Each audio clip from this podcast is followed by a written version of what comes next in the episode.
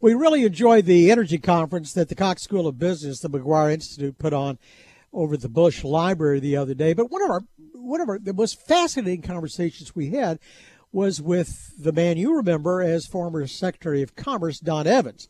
At least that's what he was the last time he was on this program. He's now chairman of the Permian Strategic Partnership. But the conversation we had with him about Vladimir Putin, I've invited the Secretary to join us again today. It's good to have you with us.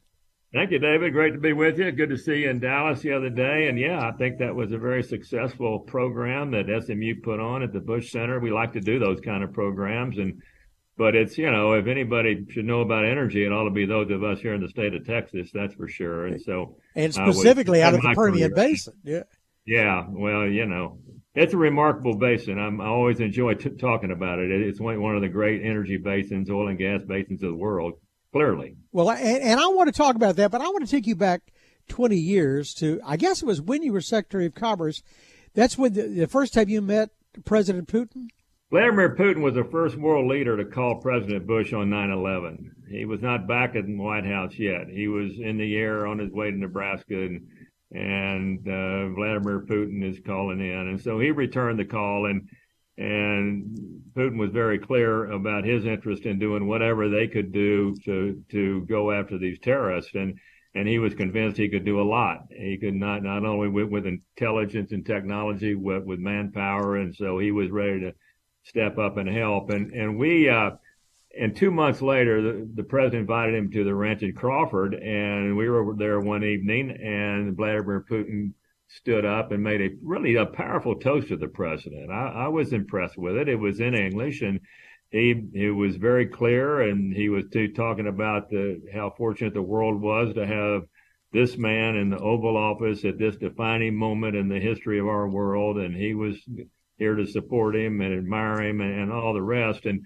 so right after dinner, we walked outside, and I'm standing outside with Vladimir Putin, and he knew I was in the energy world. And And he asked me, uh, he said, Mister Secretary, how has America accomplished only oh, in only two hundred years so much? It's just remarkable to me. And I said, well, Mister President, I think it's our freedoms that are grounded in our Constitution. I think it's our democratic capitalistic system and creates this, this great free enterprise environment and market. And then I said, the people of America are good people. They wake up every morning trying to do the right things. And people are not just basically decent, honest people. It will not work. And so that that was the initial conversation I had with the president, Vladimir Putin. I had a number more conversations without my throughout my four-year term in Washington, always talking about energy, uh, talking about where he ought to build pipelines, to talking about where his reserves are, him wanting to sell contract to send oil to America.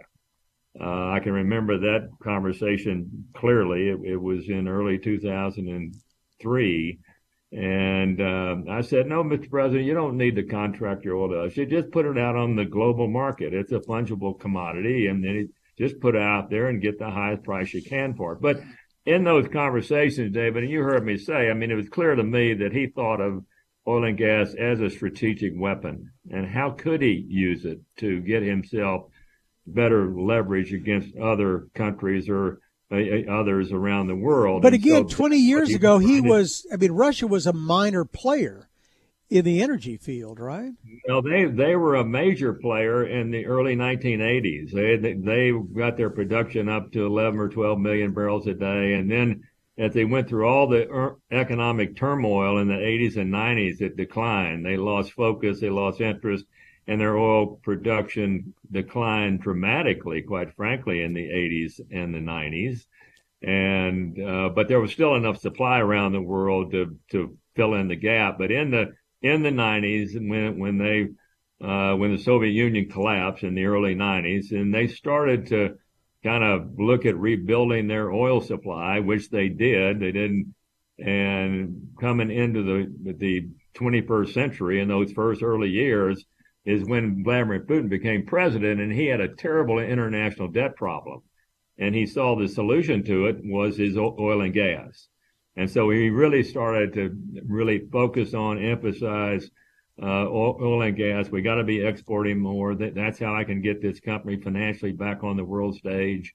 And so he was doing that, and we, quite frankly, were wanting to to work with them and see if we could kind of figure out ways to have stronger geopolitical kind of relationship with them, see if we couldn't, you know, share technology thoughts with them.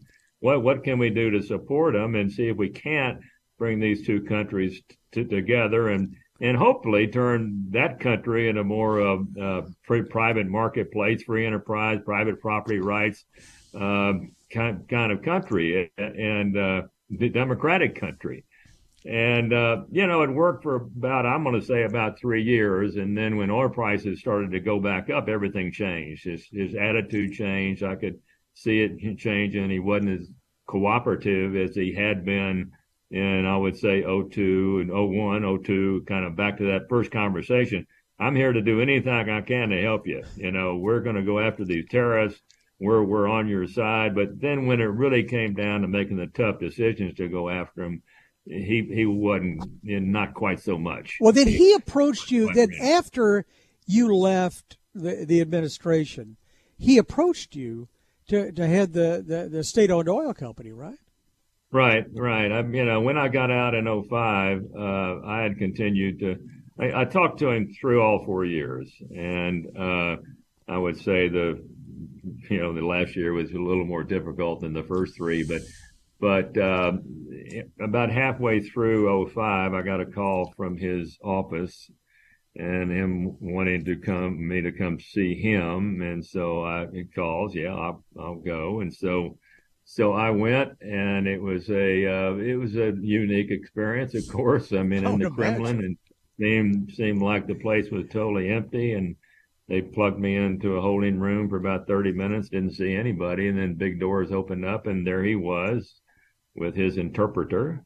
And uh, so I walked to him, of course, and greeted Mister President. Delighted to be here to see you. Sat down. We had a, he always had a little bit of an agenda of talking points before we got into this ask. And, and so we went through those, and they said, well, listen, I, I would like for you to consider, I would like for you to consider being the chairman of Rosneft, because I'm planning on putting it on the London Exchange, and he needed somebody from the West that was familiar with capital markets, security markets. I had run a public company before going to Washington, public oil and gas company. Tom Brown, that's right. So yeah, exactly. So he, he saw that, and and so he thought I might consider that. He mentioned China to me, that he thought he had China in position to buy some of Rosneft, and and um, so anyway, uh, David, I contemplated it for a few days, and uh, you know, look, obviously that wasn't the right thing for me to do. I wasn't going to, for my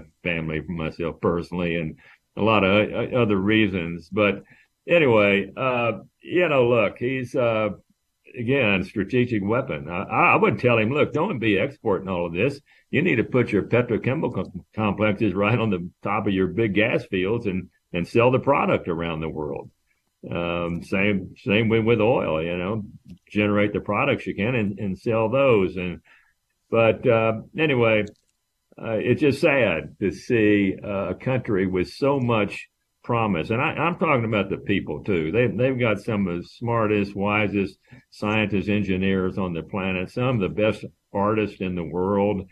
Uh, they got incredible human talent over there, and just phenomenal um, resources, both on the oil and gas side as well as other other minerals. So it, it's just uh, it's just sad to me. I, I guess everybody needs cash flow, and this was the the mechanism yeah. that he yeah. saw. Uh, the so David, one other thing, David, one other thing I can tell you to me that's interesting is how close they have become to China, because in, in my time, it was not, not so.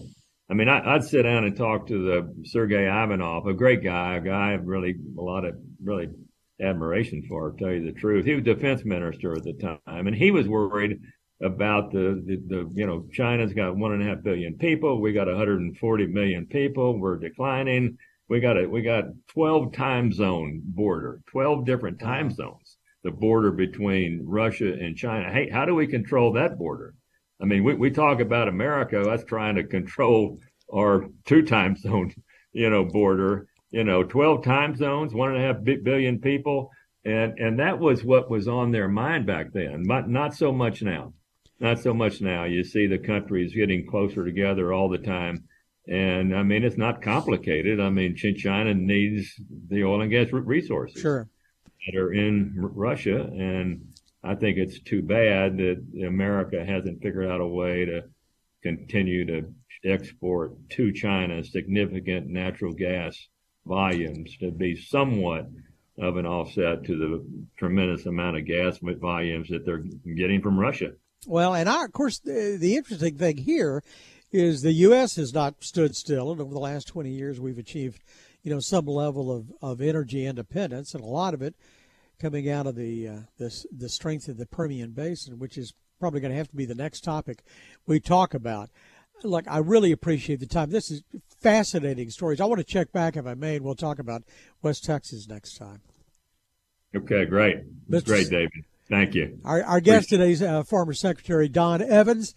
And for more of our conversation, go to K R L D dot com slash C E O. I'm David Johnson, News Radio ten eighty K R L D.